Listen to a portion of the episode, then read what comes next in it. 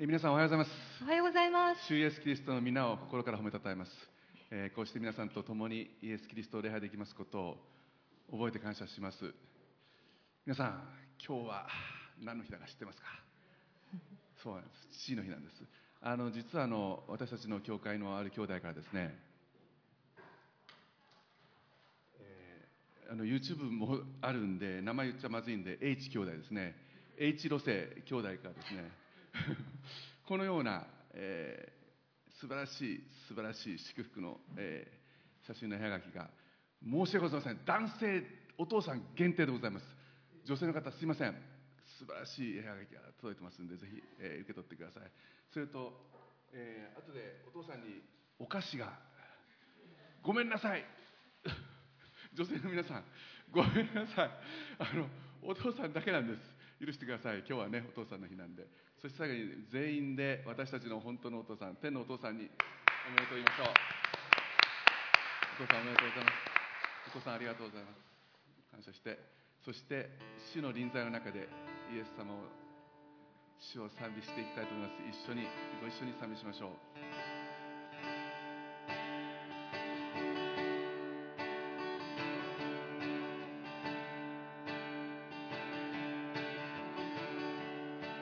在の中で。主の臨在の中で。我らは。我らは膝をかがめ。あなたの。あなたの皆を恐れます。力強い主の皆。主の臨在の中で。一緒に心を向けましょう。我らは心を主に向け。今前に進みゆき。賛美賛美を捧げます。ご一緒に褒むべきかな。褒むべきあなたの皆は偉大な神。栄光の栄光の褒むべきかな。ただ一人賛美を受ける方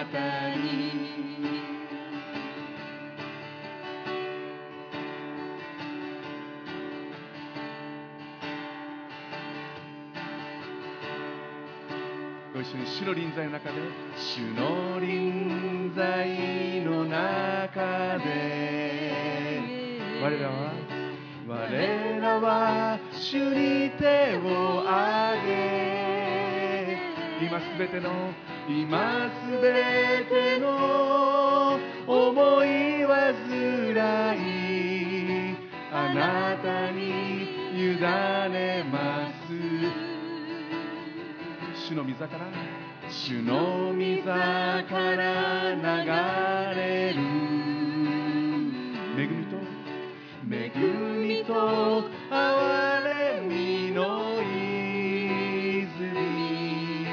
今私は上乾いてあなたを求め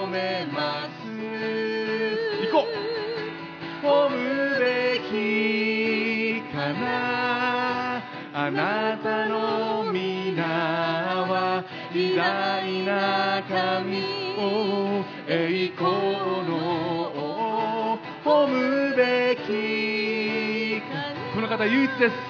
ただ一人賛美を受ける方に褒むべきかな褒むべきあなたの皆は偉大な神を栄光の褒むべきかな。ただ一人賛美を受ける方に。賛美を受ける方にふさわしい方に。賛美を受ける方に。イエス様に賛美を。賛美を受ける方に。アメン。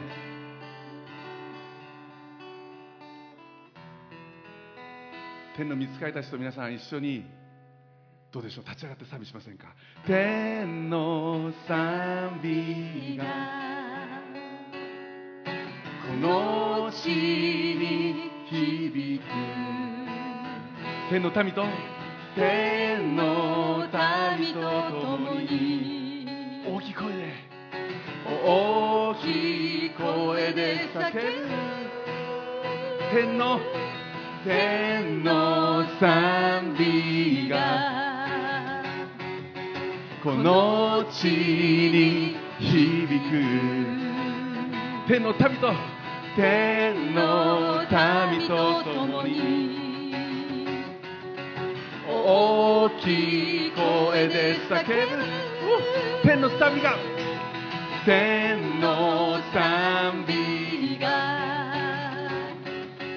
この地に響く。天の民と。天の民と共に。大きい声で。大きい声で叫ぶ。イエス様にハレルヤハレルヤ救い栄光力は我らの神のもの。我ら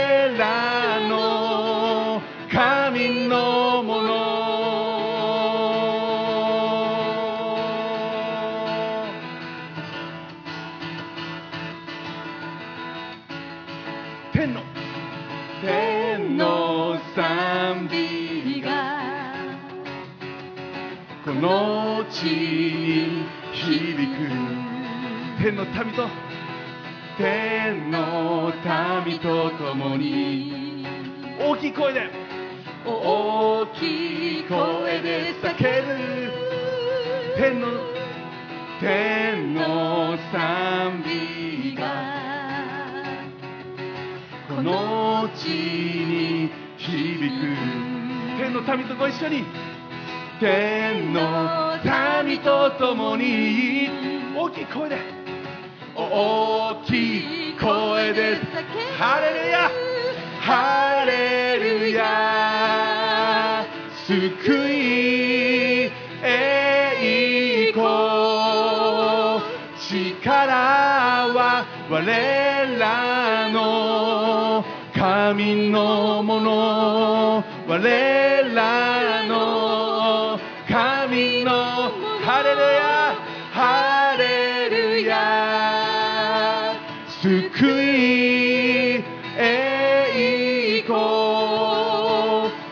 力は我らの神のもの。我らの神のもの。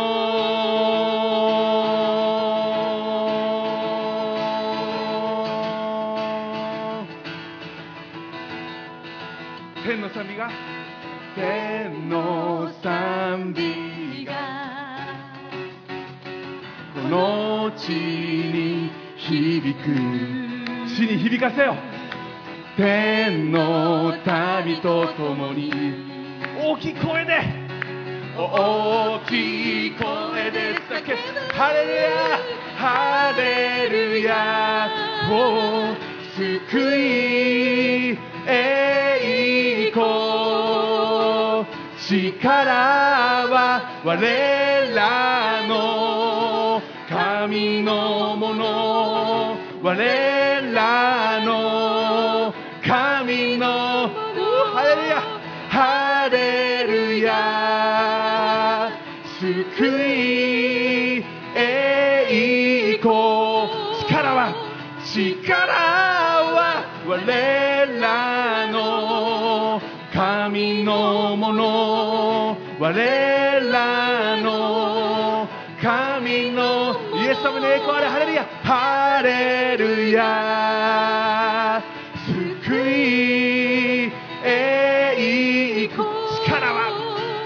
力は我らの。神のもの。我らの。神の。我らの。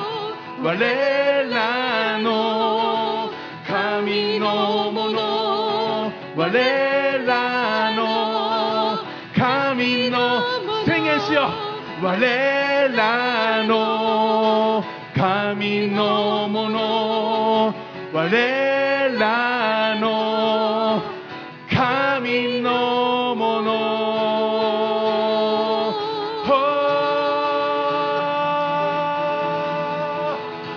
ハレル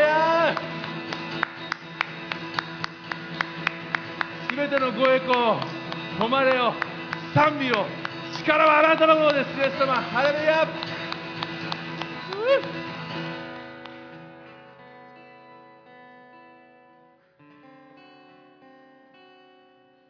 天のお父さんと一緒にこの賛美を歌いたいと思います。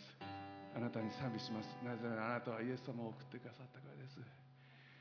聖なる聖なる聖なる両手を広げ私を私を包む。その両手には深い傷跡私のための私のための愛の印。聖なる聖なる聖なる。聖なる聖なる聖なるお方が両手を広げ私を包む。その両手には深い傷跡。あなたのためのあなたのための愛の印。愛の印。そこにそこに未来があってそこに賛美があってここに光がある。ずっと光がある。決して消えはしない。永遠の命。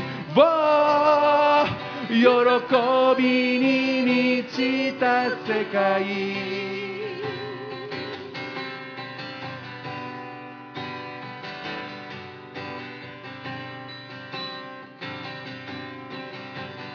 聖なる聖なる聖なる。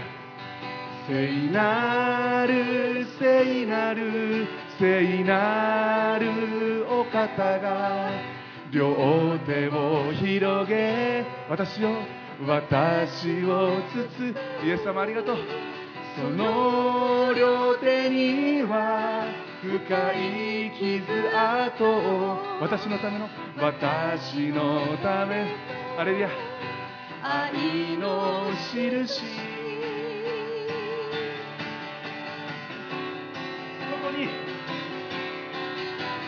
そこに未来があってそこに賛美があってここに光がある。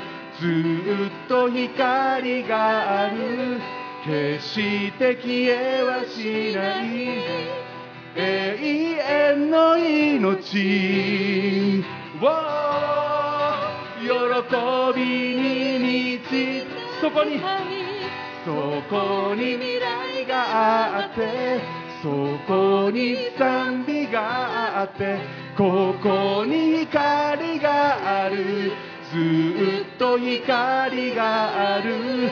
決して消えはしない。永遠の命。を喜びに満ちた世界。一緒に祈りましょう。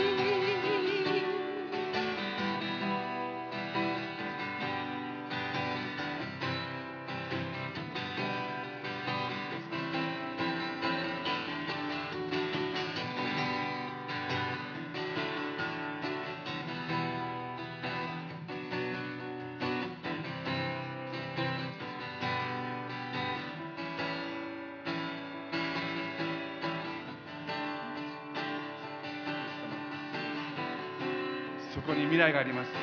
そこに。そこに未来があって。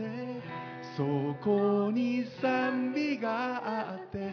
ここに光がある。ずっと光がある。決して消えはしない。永遠の命を喜びに満ちた世界。を喜びに満ちイエス様あなたを知って喜びの。を喜びに満ちた世界。イエス様に感謝しましょう。ハレルヤ。イエス様の十字架に未来があります。それでは今日の御言葉の聖書の箇所をお開きください。ヨナ書4章ヨナ書4章1節から最後までです。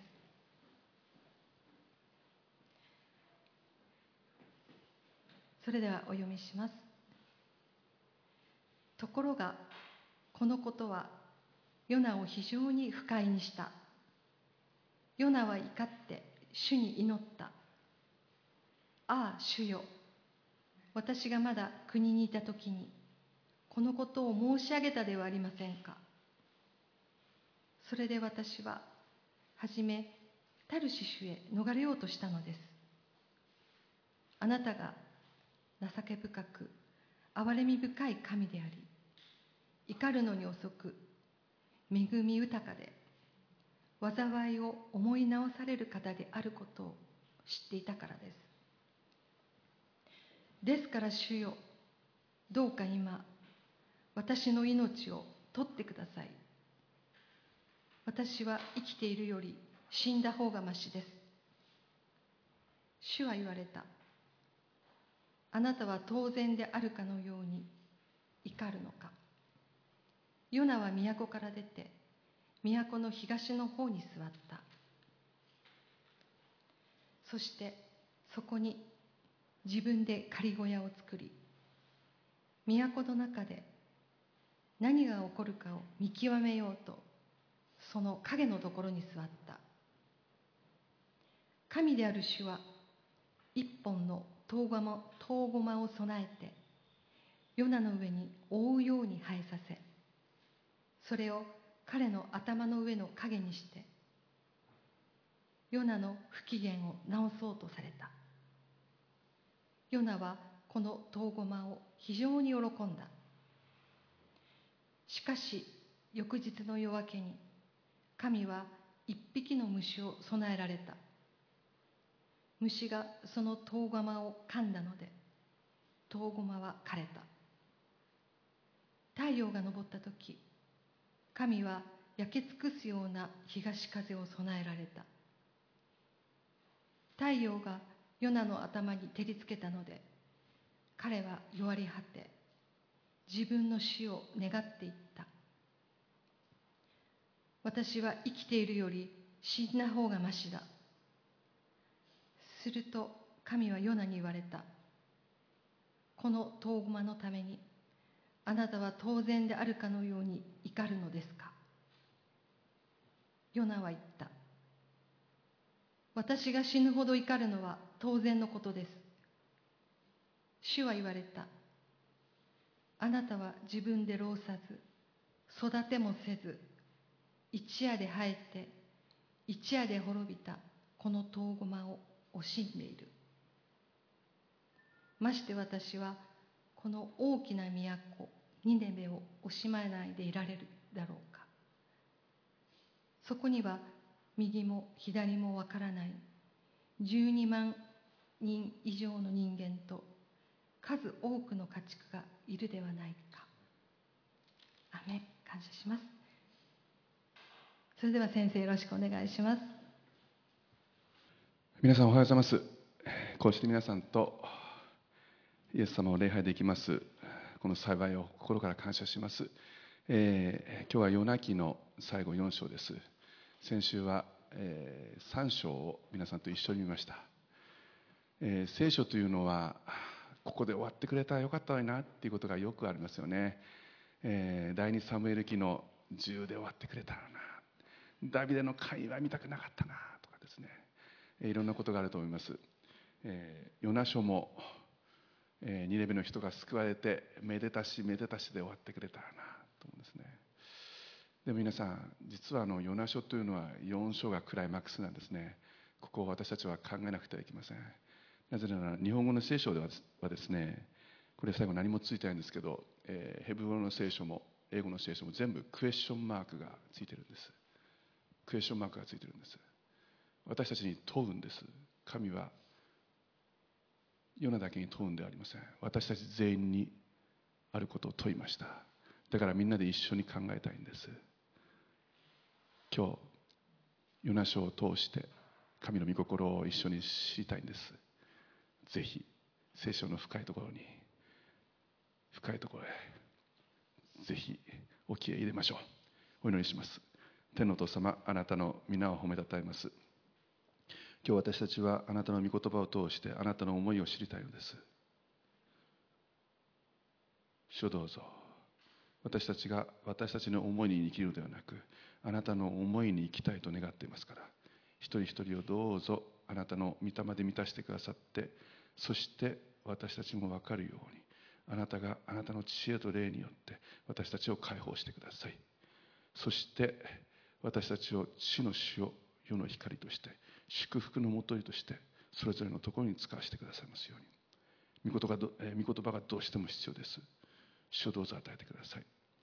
この愚かなものがあなたの御言葉から右にも左にもそれず御言葉に何かを足したり引いたりすることもなく御言葉を御言葉通りに語れるように聖霊様一緒に語りましょう。すべてをお委ねして主イエス・キリストの皆を通してお祈りいたします。アーメン。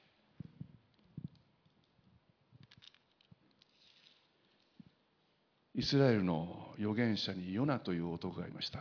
彼は北イスラエルの出身でした。そう列王記に書いてあります。彼の出身地はガテヘフェル。ガリラヤのナザレから約8キロ離れた町です。彼らガリラヤの出身なんです。イエス様の時代にパリサイ人立法学者たちが言いました。ガリラヤから良いものなど出ない。ガリラ君お前は知らないのか？ガリラヤから預言者など出ない。皆さんヨナは預言者です。ガリラヤ出身なんです。なぜヨナをガリラヤの預言者と認めなかったのか不都合な真実があるからです。でも不都合な真実こそ神の喜びの真実でした。今日皆さんと一緒にそこを探求したいんですね。ヨナに神の言葉があったんです。おそらくベテルにベテルでヨナは予言していたはずです。そして神が言ったんです。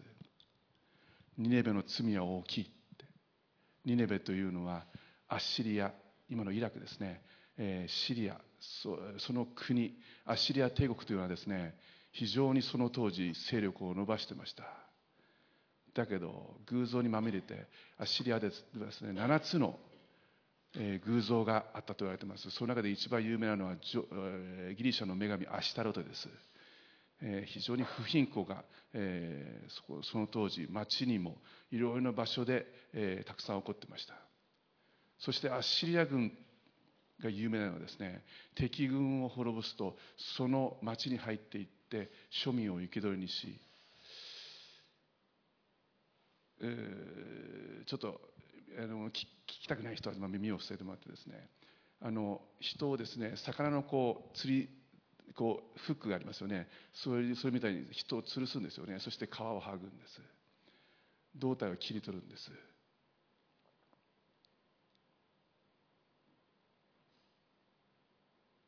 舌を切るんです。もう無残この上ない残虐な殺しを繰り返してました。そのようなアッシリアの首都ニネベを救えというんです。言葉を語れというんです。ヨナは神の御顔を避けてと聖書にあります。神の臨在を避けてそしてヨッパ今のテレアビブですね。海岸沿いの町ですけどそこからタルシシュ今のスペインの町です。西の一番端です。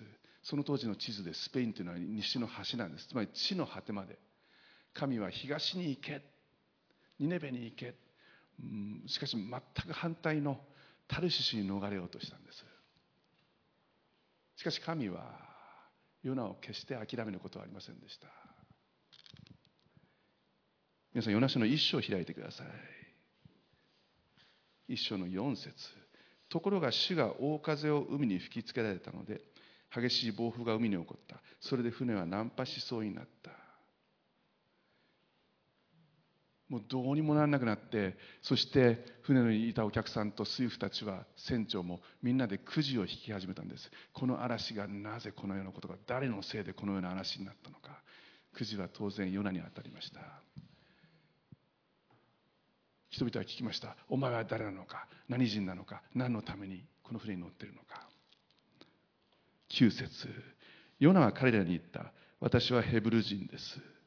私は海と陸を作られた天の神主を恐れるものです。ヨナは言ったんです。あなたの方の神は天に飛んでいる地で生えているあるいは地であなた方が作られたあるいはあなた方の同じ人間を神にしているかもしれない。だけど私の神は天におられそしてその天を作りそして陸地を海を全てをお作りになったそのヘブルの神を私は礼拝してるんですって言ったんです。人々は恐れたと書いてあります。そしてヨナは12節ヨナは彼らに言った。私を抱え上げて海に投げ込みなさい。そうすれば海はあなたのためにあなた方のために静かになるでしょう。私を海に投げ込んでくれ。私はもう生きていたくない。ヨナ分かってました。その嵐が神がなさったこと。神の怒りがヨナに下っていること。ヨナ言ったんです。帰りたくない。神に従うのは無理。あんな野蛮な国に救いを述べ伝えるなんて無理。それだったら死んだ方がましだ。私を海に投げ込んでください。でも人々は何とか彼を助けようとしたんです。でも全く海は沈まない。そこで15節こうして彼らはヨナを抱え上げ海に投げ込んだ。すると激しい怒りが止んで海は凪になった。彼が海にボーンと投げ飛ばされたらシュ人々は悟りました。このヨナの神こそ全てを作られた誠の神だ。その後偶像礼拝者たちつまり違法人は船に乗っていた違法人は神を礼拝したんです。ヨナを通して多くの人が神を知ることになります。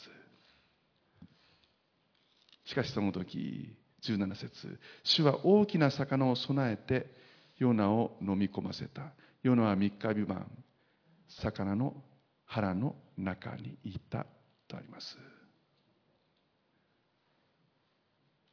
溺れる者は藁をもつかむと言います。ヨナは海の底の中でもうもう終わりだ。自分終わりだ。でも苦しみの中でヨナは神に叫ぶんですね。2章2節。苦しみの中から主は私に叫びました。すると主は私に答えてくださいました。黄泉の腹の中から私が叫び求めるとあなたは私の声を聞いてくださいました。魚はヨナを口の中に入れてそして3日3晩ヨナは魚の腹の中にいたんです。3日3晩ヨナは孤独でした。しかしこの孤独な時はヨナにとって必要でした。なぜならそこでヨナは悔い改めて神に立ち返って真剣に必死に祈ったからです。4節。私は言いました。私は御目の前から追われました。ただもう一度。私はあなたの聖なる宮を仰ぎ見たいのです。6節。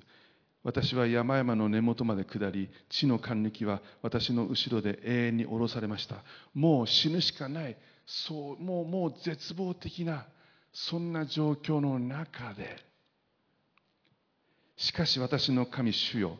あなたは私の命を滅びの穴から引き上げてくださいました。神が救ってくれたんですね。そして9節しかし私は感謝の声を上げてあなたに生贄を捧げ私の誓いを果たします。救いは主のものです。主は盛んに命じてヨナを陸地に吐き出させた。もし魚がですね、えー、彼が出発したヨッパつまりテレアビューでしたらそこからニネレベの町までは1300キロ。どうやって行ったんでしょうね。1ヶ月ぐらいかかったと思うんです。一番近くの海岸でも1000キロ以上あるはずです。しかしヨナは歩いて歩いて歩いてニネベに向かったんです。再びヨナに告げるような主の言葉があった。3章2節。立ってあの大きな都ニネベに行き私があなたに伝える宣言をせよ。その言葉はヘブル語でたった5つの単語。英語ではたった8つの単語。日本語では1行です。あと40日するとニネベは滅びる。40 days from now Nineveh will be overthrown Nineveh will be destroyed. 中学校でも分かる言葉です。その言葉を最初に到着して1日目3日かかるその1日目に彼叫んだんです。あと40日するとニネベは滅びる。あと40日するとニネベは滅びる。あと40日するとニネベは滅びる。魚の中にいてもう臭い魚臭いもうわかめや昆布やらもういろいろもうまとわりついたそんな汚い人人々がうわ臭いあっち行け言わなかったんです。言わなかったんです。ニネバこの町ヘブル語で魚って意味なんです。彼らはなんと魚を礼拝する偶像礼拝者でした。このことが王の耳に届きました。王様魚の腹の中に3日向いた。魚臭い男が。あと40日でこのニネバはこの繁栄極まるニネバは滅びると言っています。王様は自分の王服を脱いだんです。皆さん自分を捨てたんです。私はもう王じゃないって言ったんです。ただの愚かな人間ですって言ったんです。そして荒布をまとったんです。荒布をまとうというのは悲しい苦しみの意です。私はもう滅びてしまう。私はもう滅んでしまう。それぐらい私の私たちの罪は大きい。そして灰の地の上に座ったんです。それは徹底的な悔い改めを意味します。主よあなたに立ち返ります。どうか私を許してください。どうか私を許してください。この町を許してください。私たち全員があなたの前に断食します。荒布をかぶります。羊も馬も牛もラクダも全部あのをまとってそして何も食べません。水も飲みません。主をどうぞ憐れんでください。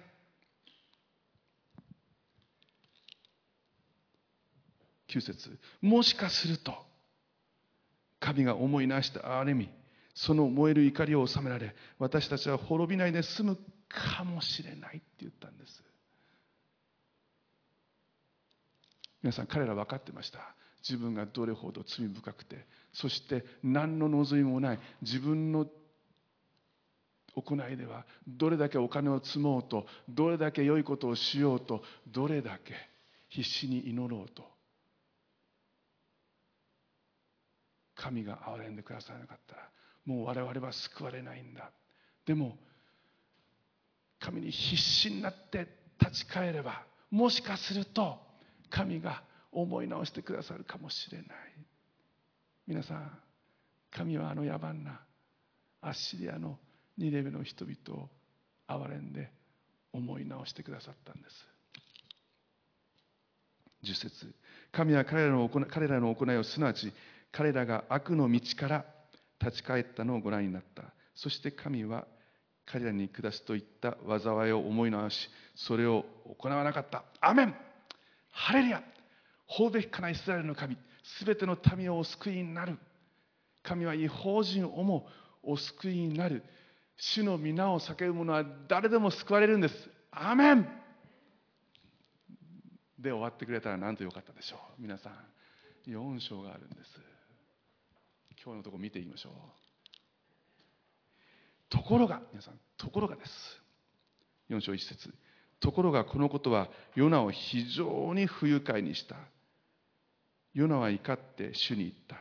ああ主よ私がまだ国にいた時このことを申し上げたではありませんか。それで私は初めタルシシに逃れようとしたのです。あなたが情け深く憐れみ深い神であり怒るのに遅く恵み豊かで災いを思い直される方であることを知っていたからです。であります。一節にヨナは怒って。ヘブル語には怒る怒るという単語が7つあるんですけどもその中で最上級の怒りの言葉が使われています。燃えるよ燃える燃えるように怒ったんです皆さん。この怒りは最上級の怒りでした。そして主に言った。ああ主よ。私がまだ国にいた時このことを申し上げたではありませんか。皆さん何を申し上げたんでしょう。そのことはこのヨナ書には書いてません。つまりヨナと神では深い交わりがあったということです。このことで何度も押し問答したということです。あの時言ったではありませんかって言うんです。あの時に申し上げたではありませんか。それで私はタルシュシュに西の果てに地の果てに逃れようとしたのです。なぜかというとあなたが情け深く憐れみ深い神であり怒るのに怒るのに遅く恵み豊かで災いを思い直される方であることを知っていたからです。彼なぜこのことを知っていたんでしょう？そうなんです。彼たくさんたくさん神と交わっていてそして彼自身もこの恵みに預かったことがあるから知っていたんです。それともう一つ。彼は非常によく勉強していました。聖書のこと。を詩篇の最初どっちにしようかな。じゃあ、えー、出エジプト記いきましょうか。出エジプト記開いていただけますか。出エジプト記の34章。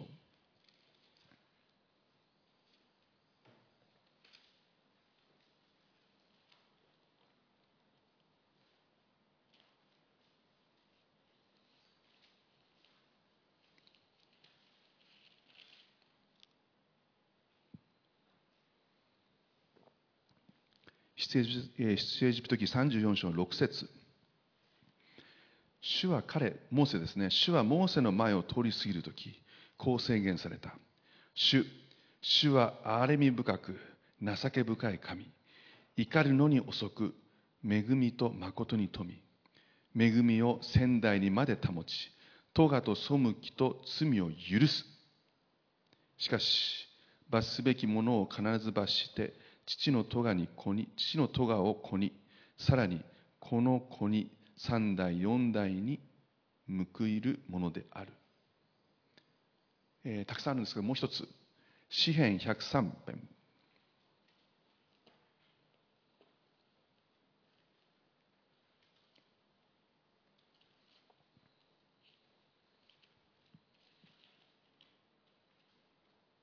8節。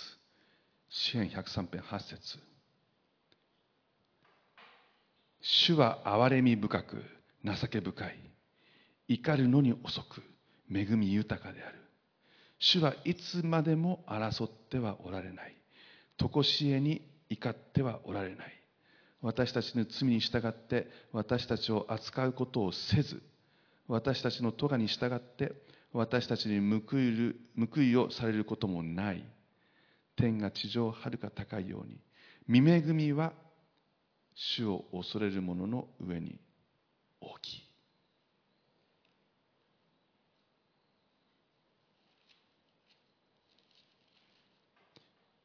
皆さんヨナは分かっていたんです。だから言ったんです。神様私は分かっていました。あなたが私を使わせてあと40日でニネバは滅びるって言ったらあなたは彼らを必ず悔い改めさせてそして救うんです。なぜならあなたは憐れみ深く情け深く怒るのに遅く必ずそれを思い直される救いを求めるあなたはそういう方です。私は知っていました。あなたは許す方です。だから嫌だったんだ。だから嫌だったんですって言ったんです。私は知っていました。私は分かっていたんです。彼皆さん彼素晴らしい預言者なんです。彼分かってたんです。神のことをよく知っていたんです。一章ヨナ書の一章でこう言ってます。12節。ヨナは彼らに言った。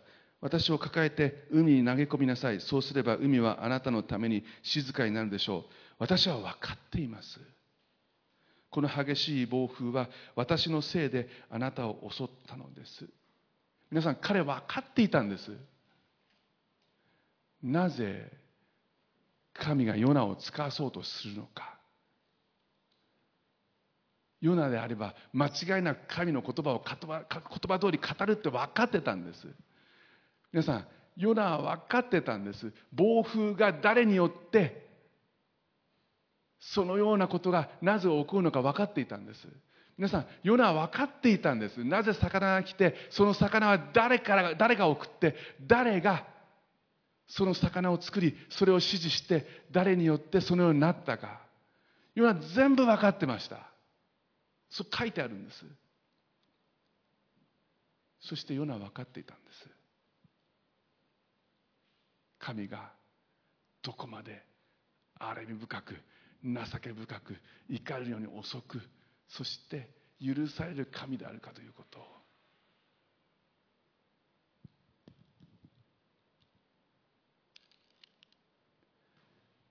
ヨナは素晴らしい素晴らしい預言者でした。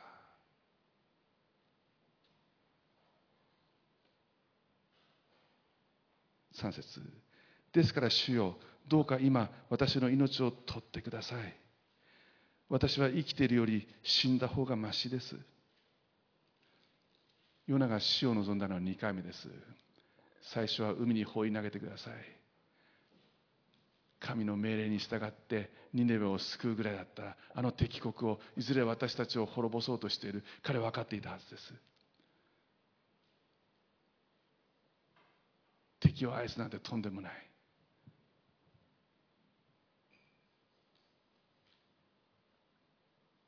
滅びてしまえばいい。でもそれをあなたが私を使わすというなら私はもう死にたい。海に放り投げてください。神様もう私は見たくない。彼らがあなたから憐れみを受けて救われるとこなんか見たくない。それだったらもう私を殺してください。4節主は言われた。あなたは当然であるかのように怒るのか。ヨナは都から出て都の東の方に座った。そしてそこに自分で仮小屋を作り都の中で何が起こるかを見極めようとその影のところに座った。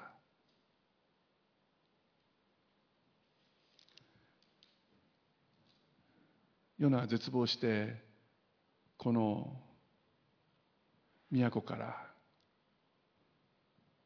出ていきました。ニネバを出てそしてニネバの東多分高台だと思います。彼一番見やすいアリーナ席を予約したんです。そしてそこに座ったんです。そして何が起こるのか見極めようと思いました。すると6節神である主は一本の遠駒を備えてヨナの上に覆うように生えさせそれを彼の頭の上の影にしてヨナの不機嫌を直そうとされた。ヨナはこの遠駒を非常に喜んだ。このニネベの人々がどのようになっていくのか。彼見たかったんですね。見たかったんです。神が思い直された。さてどうなるのか。もしかして彼らは悔い改めないかもしれない。心を変えるかもしれない。そうすると神が思い直されたその思い直しをまた思い直すかもしれない。だから一番いい席をアリーナ席を取ったんですね。一番見やすいところ。そうすると神はヨナに冷房装置を用意したんです。涼しい環境を整えて見やすいようにしたんです。なぜですか？不機嫌なヨナをなんとかまあまあまあヨナまあまあまあまあってヨナの機嫌を戻そうとしたんです。皆さん何かこういう物語覚えてませんか？何かありませんか？聖書の中で何か似たようなやつ。ルカの福音書を開いていただけますか？ルカの福音書15章。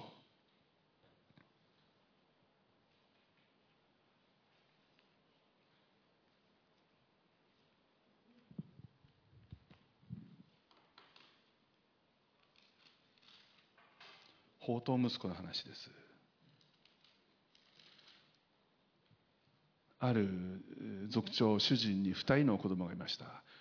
お兄さんと弟。弟が宝刀息子なんですね。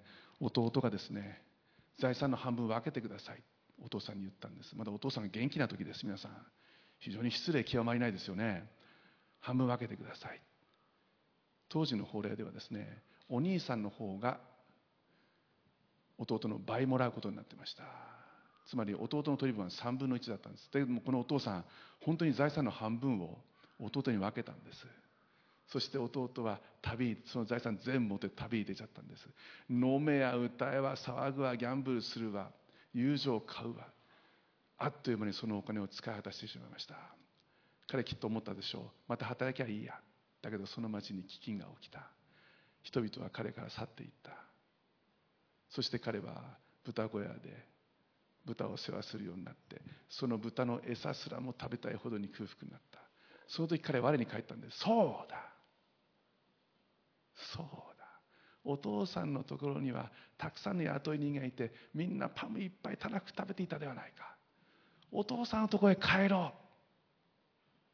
そしてお父さんに言おう。私は天に対してあなたに対して罪を犯しました。もう私はあなたの子と呼ばれる資格はありません。どうか雇い人の一人にしてください。そう言えば私は生き延びることができる。彼からこのセリフを一生懸命覚えたんでしょうね。そしてお父さんのところへ帰っていきました。お父さん遠くからとうとう帰ってくる。遠くの方でちっちゃい天のような子供を見つけたんです。なぜお父さん見つけられたんですか？毎日待ってたからです。子供のことを毎日毎日朝も昼も晩も遠くから子供帰ってこないかなって。だから見つけたんですこんな小さいまだ遠くにいる息子。そして走っていって走って走っていって息子と抱きしめたんです。臭い臭い豚臭い息子。息子言ったんです。覚えている言葉を。お父さん私は天の神に対してお父さんに対して罪を犯しました。私はもうあなたの息子と呼ばれる資格はありません。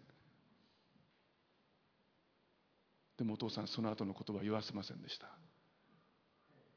服を持ってこい。息子の服を持ってこい。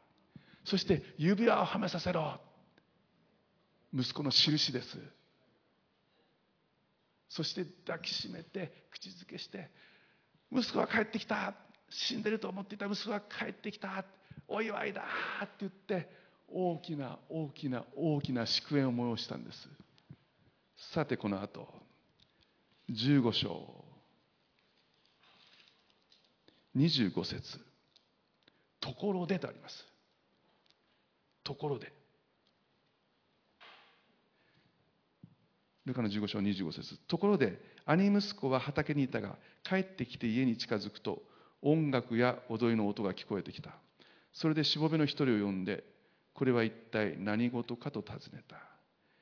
しもべは彼に言った。あなたのご兄弟がお帰りになりました。無事な姿をお迎えしたのでお父様が肥えた子羊を振られたのです。この後すると兄は怒って家に入ろうともしなかった。それで父が出てきて彼をなだめた。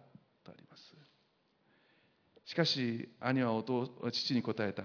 ご覧ください。長年の間私はお父さんにお仕えしあなたの戒めを破ったことは一度もありません。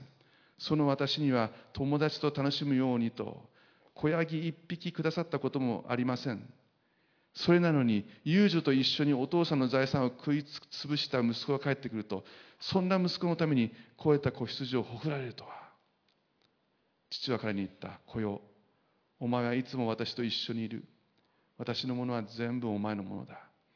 だがお前の弟は死んでいたのに生き返りいなくなったのに見つから見つかったのだから喜び祝うのは当然ではないかと終わっています。皆さんこの宝刀息子は例え例え話ですけどもイエス様はヨナの物語を通してこれを作ったのではないかと言われています。かと言われています。もう一度ヨナに戻ってください。あんな残忍な偶像7つもあってあんな偶像礼拝をしている、えー、神殿娼婦とかそんなもう未来のことばっかりもう不貧困極まりないあんな民族をなぜあなたはヨナ怒ったんですね。でも神は機嫌を取るわけです。アリーナ先を用意してそして冷房を用意して涼しい風を吹かせて。ヨナそれ喜んだんですね。7節しかし翌日の夜明けに神は一匹の虫を備えられた。虫がその唐ゴマを噛んだので唐ゴマは枯れた。太陽が昇った時神は焼き尽くすような東風を備えられた。太陽がヨナの頭に照りつけたので彼は弱り果て自分の死を願った。私は生きているより死んだ方がましだ。彼が死を望んだ3回目です。私はもう死んだ方がましだ。あんな民を救うぐらいだったらあんな民があんな汚れたひどい私たちをも滅ぼそうとしているあいつらが祝福を受けるのを見るぐらいだったら死んだ方がましだ。そして神は素晴らしいこの冷房装置を虫を一匹送ってそして枯らそうとした。そして現に枯れている。もう私は神からも見放された。もう生きていてもしょうがない。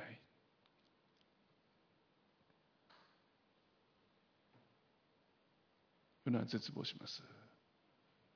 皆さん誤解しないでください。ヨナはね素晴らしい素晴らしい預言者なんです。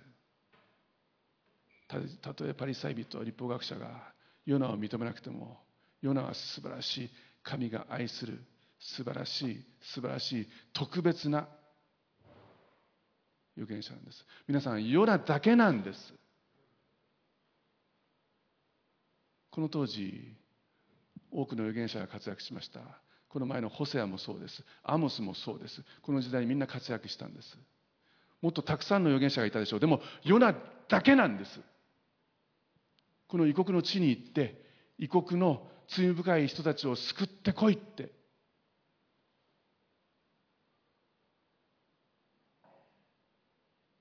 そして人々の中に入ってこいって言ったの。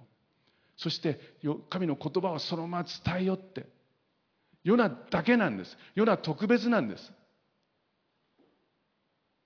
敵国なんです。自分たちを殺そうとしているんです。神の敵なんです。でもその神の敵のところに入っていってその人たちの中に住まわりなさいって。そして救いなさいって。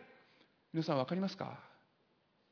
ヨナこそイエス・キリストの雛形なんです。でもコインには表と裏があります。人間も同じです。これは神のイエス・キリストの雛形でありながらもう一つのコインの裏側はですねヨナのパリサイ人的なつまり極端な愛国主義があるんです。私たちは選ばれた民だ。神が私たちを祝福している。私たちはそれにふさわしい。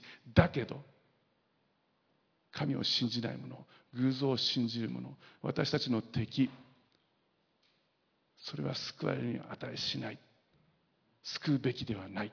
神はそういう人たちを救うべきではない。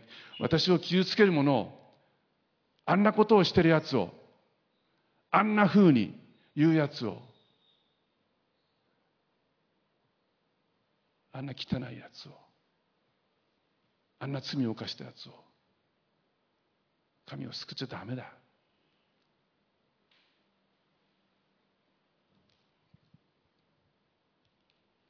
それがもう一つのようなでした。私は生きているより死んだ方がましだ。9節すると神はヨナに言われた。この遠釜のためにあなたは当然であるかのように怒るのか。ヨナは言った。私が死ぬほど怒るのは当然のことです。彼死ぬほど怒っていたんです。主は言われた。あなたは自分で労さず育てもせず一夜で生えて一夜で滅びたこの遠釜を惜しんでいる。まして私はこの大きな都ニネベを惜しまないでいられるだろうか。そこには右も左もわからない12万以上の人間と数多くの家畜がいるではないか。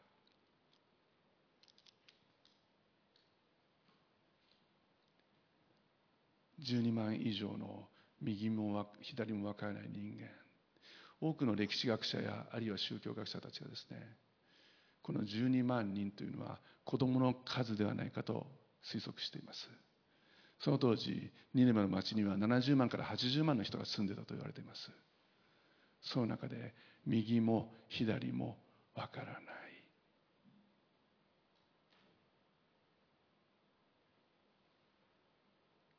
悲しいけどこのことは本当に起きてしまいます。紀元前609年アッシリアはバビロニアによって滅ぼされます。その時のアッシリアは無残でした。おそらく女子供を容赦しなかったでしょう。それがバビロニア帝国です。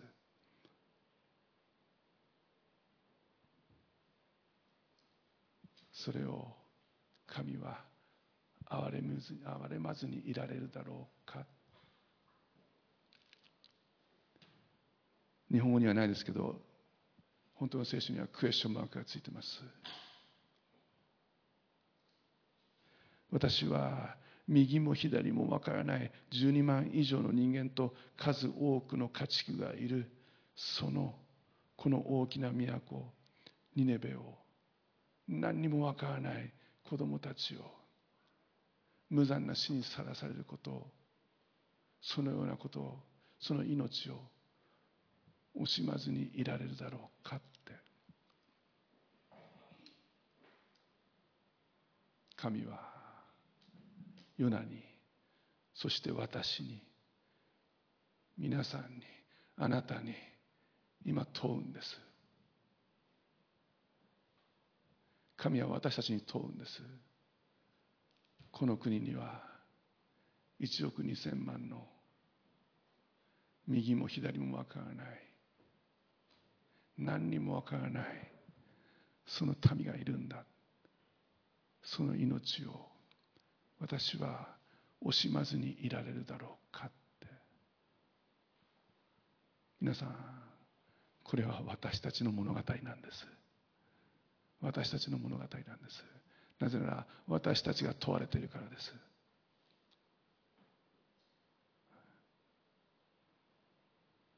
ヨナは全てのことを分かっていました。神のことをよく分かっていました。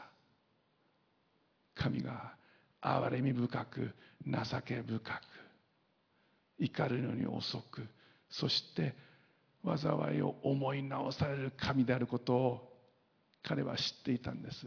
そして全てのことは神から来ること。大波も神から来ること。救いは神のものでそう救いも神から来ることを分かっていたんです。ただ一つだけ。世の中分かってないことがあるんです。世の中分かってなかったことがあるんです。それはその憐れみがその救いがその祝福がその慈しみがまずヨナに向けられていたことです。そして今もヨナに向け続けられていることです。ヨナはどこまでも神から逃げようとしました。でもどうしたんですか？ヨナを救ったのは神なんです。そしてヨナを導いたんです。そして今でも彼はイエス様はヨナに語り続けています。一生懸命ヨナにご機嫌をとってそしてもう都から出ていったヨナを何とかしようとしているんです。そして神が本意を伝えるんです。私は憐れみずにいられるだろうかって。この憐れみがまずヨナに向けられていることをヨナは分かってないんです。皆さんどうですか？皆さんどうですか？皆さんは多くのことを知っています。だけど何か忘れてませんか？今日皆さんに思い出してほしいことがあるんです。それは初めの愛です。そっか。今日のメッセージのタイトルは「初めの愛に帰ろう」というタイトルなんですね。初めの愛に帰ろ。う黙示録を開いていただけますか？黙示録の2章。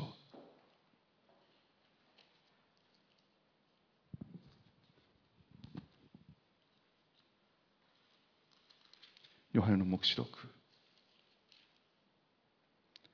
2章。神が教会に7つの手紙を7つの教会に手紙を書き送ったその最初の手紙です。ペソに書いた教会。エペソの教会に書いた手紙です。2節、えー、黙示録。ヨハネの黙示録。2章2節。私はあなたの行いあなたの労苦と忍耐を知っている。またあなたが悪者たちに我慢,、えー、我慢がならず使徒と自称しているが実はそうでない者たちを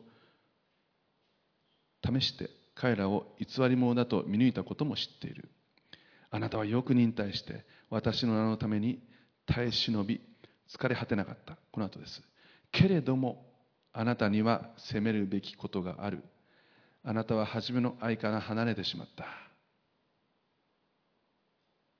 あなたは初めの愛から離れてしまった。だからどこから落ちたのかを思い出し悔い改めて初めの行いをしなさい。そうせず悔い改めないなら私はあなたのところに行ってあなたの食材をその場所から取り除くとあります。皆さん初めの愛ってどんな愛なんでしょう？その初めの愛が書かれているところ皆様もご存知だと思います。第一コリント人13章開いてください。コリント人の手紙第1、13章。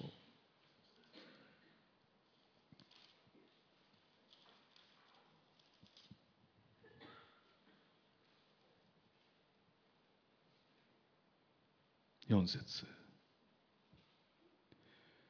第一コリント人13章4節愛は寛容でありこれ英語は Love is patient と書いてあります。まあ、忍耐ですよね。愛は許すことであり、愛は親切です。また人を妬みません。愛は自慢せず、傲慢になりません。礼儀に反することをせず、自分の利益を求めず、苛立たず、人がした悪を心に留めず、不正を喜ばずに真理を喜びます。すべてを耐え、すべてを信じ、すべてを望み、すべてを忍びます。愛は決して耐えることがありません。皆さん、愛は心を燃やして情熱的に抱きしめ合うのが愛じゃない愛じゃないと言います。愛はプレゼントをして、そして愛してるというのが愛じゃないんだって言ったんです。すべてを耐えすべてを忍びすべてを期待しすべてを信じるんだって言ったんですこれ誰の愛ですか？イエス様の愛なんですつまりイエス様の愛に帰れって言ったんです。人の愛じゃなくてイエス様の愛に帰れって言ったんです。このコリント人への手紙第1の13章の愛がよく結婚式で使われます。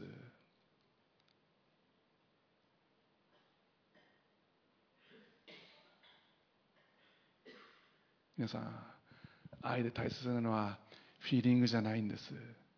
燃えるような思いじゃないんです。相性じゃないんです。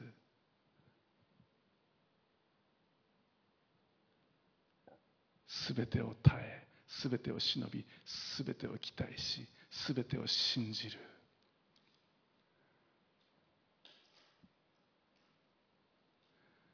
愛は自分本位じゃないんです。この人と生活しながらどれだけ自分が素晴らしい人間になれるだろうかじゃないんです。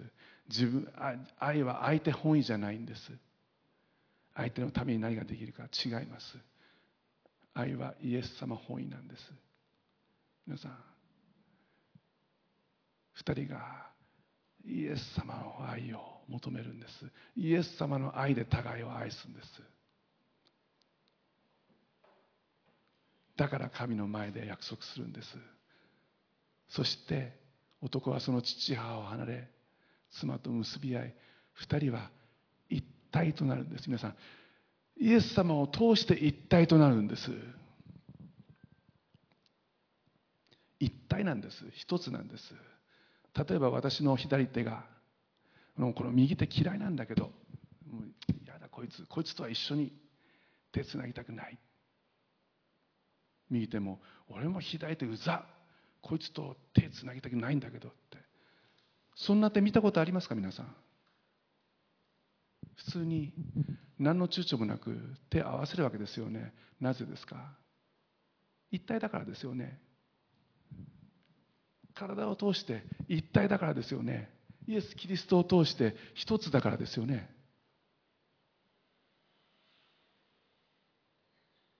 相性なんて関係ないですよね。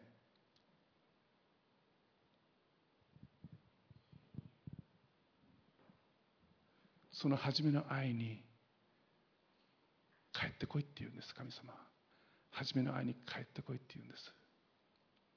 今日皆さん二つのことを握ってほしいんです。一つ目神の愛が神の憐れみが神のその許しがまずあなたに向けられているということです。そのことを忘れないでください。まずあなたに向けられているんです。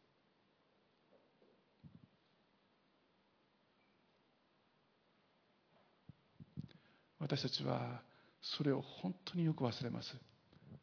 私たちがどれだけ祝福されているかどれだけ神に恵まれているかを忘れるんですね。そして忘れて隣の芝生を見ます。なんであの人があんなに祝福されてんの？あの人本当は悪いんですけど。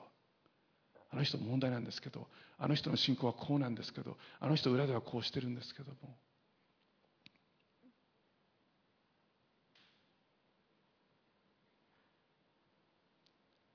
神はまずあなたを祝福してるんです。ヨナがそうであったようにヨナが命を救われたようにヨナが神に選ばれたように。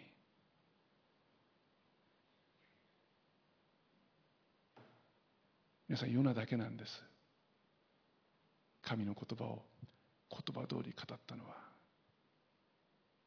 第一列王記を見てみますと北と南のイスラエルが分かれた時に北の王と南の王が一緒に戦争に出ていきます。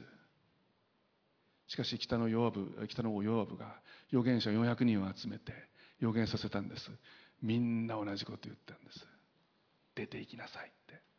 戦地出て行きなさい。必ずあなた方は敵国をバビロンを滅ぼすからなんです。ちょっとそこ見ましょうか、第一列王記22章を開いてください。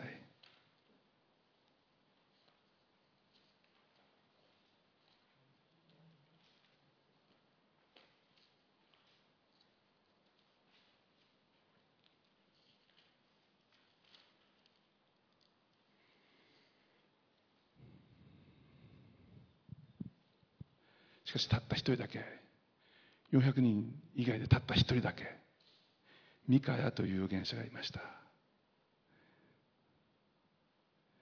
第一列王記22章13節。ミカヤを呼びに行った使者はミカヤに告げた。いいですか？預言者たちは口を揃えて王に対して良いことを述べています。どうかあなたも彼らと同じように語り良いことを述べてください。ミカヤは答えた。主は生きておられる。主が私に告げることをそのまま述べよう。17節彼は答えた。私は全イスラエルが山々に散らされているのを見た。まるで羊飼いのいない羊の群れのように。その時主はこう言われた。彼らには主人がいない。それぞれを彼らをそれぞれ自分の家に無事に帰らせよう。このためには主人がいない。つまり神はそこにおられない。神はこのイスラエルを見捨てたっていうんです。でも他の400人の彼以外のミカエ以外の預言者はみんな言ったんです。王よ立ち上がってください。戦地に出向いてください。必ず勝利しますから。ミカヤだけだったんです。神の言葉をそのままそのまま神の言葉通りに語ったのは。皆さんヨナだけなんです。敵国でそれができたのはヨナだけなんです。あと40日でニネバは滅びるって神の言葉通り言ったのは彼は選ばれた預言者でした。でもヨナはそれを忘れてしまった。神がどれだけヨナを祝福して救ってそして選び用いたかその幸いを忘れたんです。皆さん忘れないでください。神はまずあなたを救いあなたを召したんです。二つ目彼はクエスチョンマークを私たちに問いかけてます。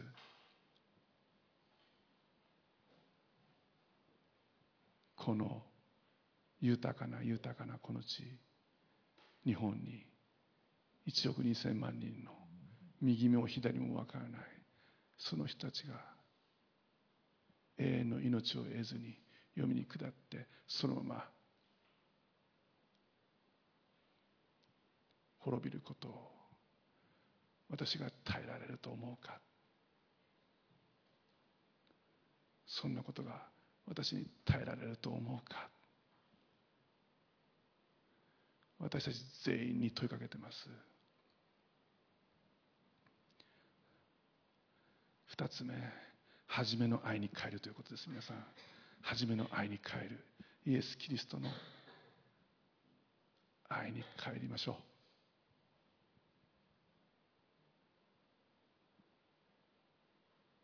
う。イエス・キリストの愛。誰一人滅びることを望まない。それは誰一人滅びることなく永遠の命を得るためであると聖書は言います。皆さん私たち一人一人が今日できることがあるはずです。リバイバルのための第一歩。悔い改めて神のその愛に立ち返ることです。初めの愛に立ち返ることです。もしその一歩を私たちが踏み出すならばこの教会から必ずリバイバルが起きます。主はキリストに立ち返ることを望んでおられます。今日皆さん私たち一緒に悔い改めて祈ってそして一緒に私たちができること一歩踏み出しませんか？神のその問いに答えませんか？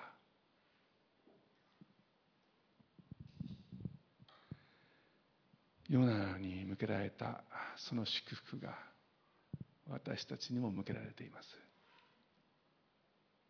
あなたをまず救いそしてあなたを祝福し使わそうとしております。皆さんそのイエス・キリストをまず見るんです。イエス・キリストをまず見るんです。そうすればあなたはあなたの隣人あなたの会社の同僚あなたの友をあなたの家族をキリストの愛で愛することができます。すべてが変わります。約束します。すべてが変わります。初めの愛に帰ろう。初めの愛に帰りましょう。一緒に祈りましょう。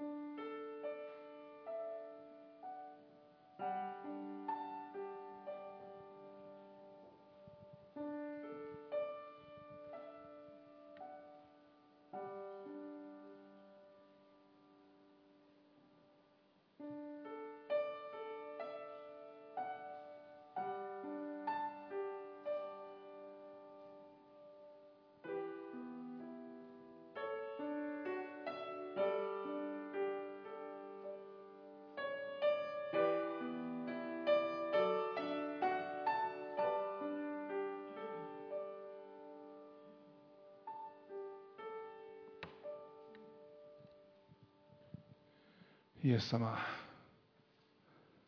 イエス様。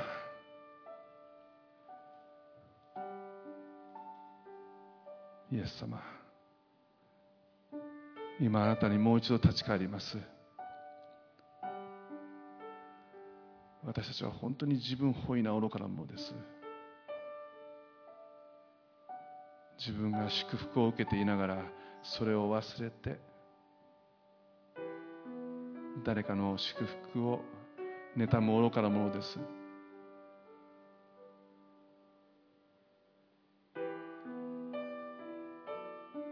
しかし主よ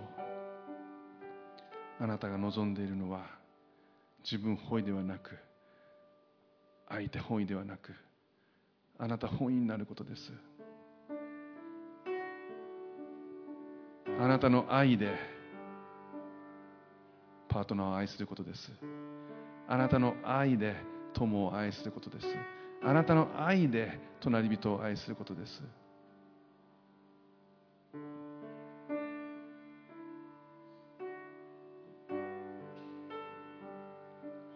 今日私たちの隣人は私たちを責めるものかもしれません。私たちを見下すものかもしれません。私たちを痛めつけるものかもしれません。私たちに悲しみをもたらすものかもしれません。しかしあなたの愛でその人たちを愛する時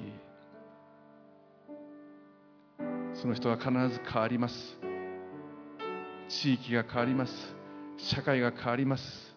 国が変わります。世界は変わります。その小さな一歩をあなたは決して蔑まれません。主よどうか私たちに小さな一歩を踏み出させてください。この教会はあなたの御前に悔い改めます。徹底的に悔い改めます。私たちの罪を許してください。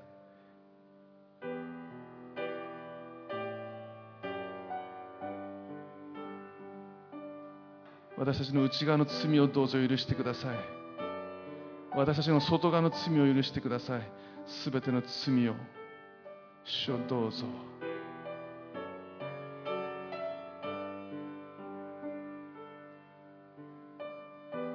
主をどうぞ許してください。私たちもニネベの王と同じように自分の往復を脱ぎ捨て自分の知恵ではなく自分の思いではなく自分を捨てて荒布をまといます。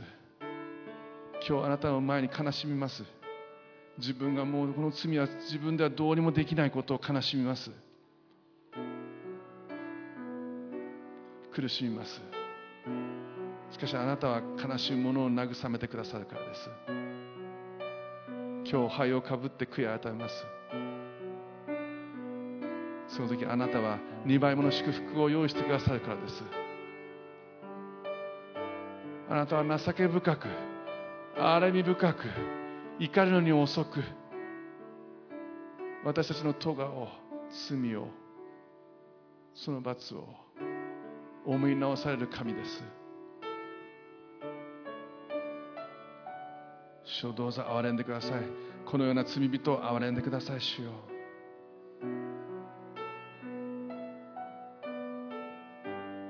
そしてこの町を憐れんでください。あなたの問いに私たちは一生かけて答えたいのです。今日の私たちの人生があなたの問いに答える人生でありますように。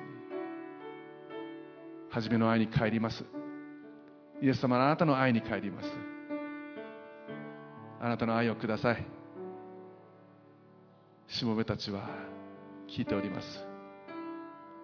あなたの愛をください。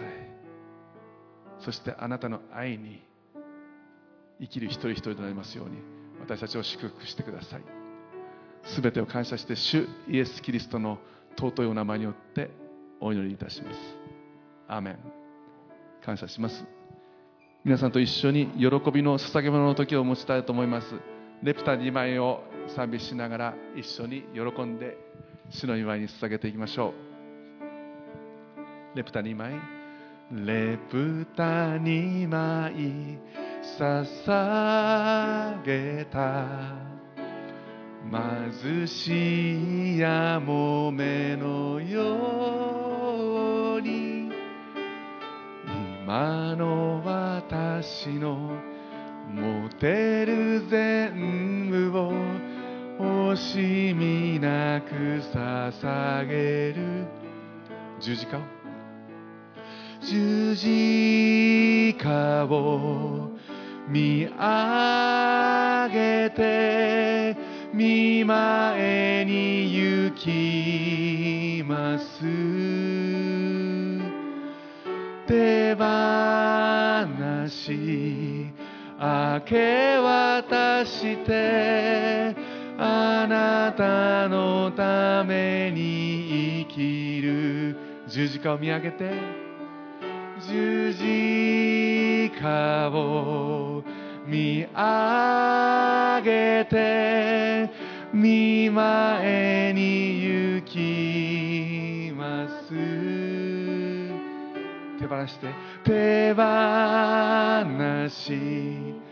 明け渡してあなたのために生きる。あなたのために。あなたのために生き一緒に宣言しよう。イエス様聞いてください。あなたのために生きる。イエス様イエス様感謝します。あなたはこの捧げ物の時を与えてくださってありがとうございます。私たち一人一人が喜んであなたの御前に捧げ物をしました。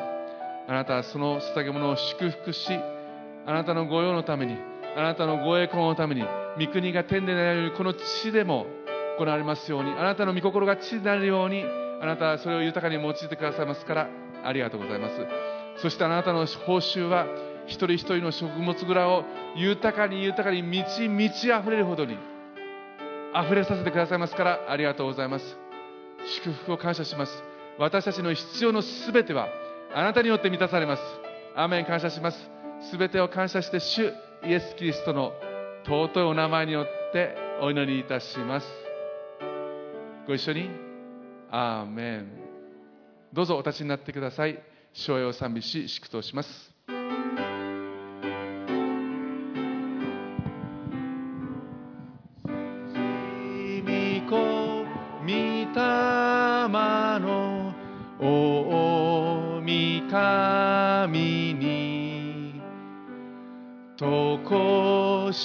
え変わらず見栄えあれ見栄えあれアーメンア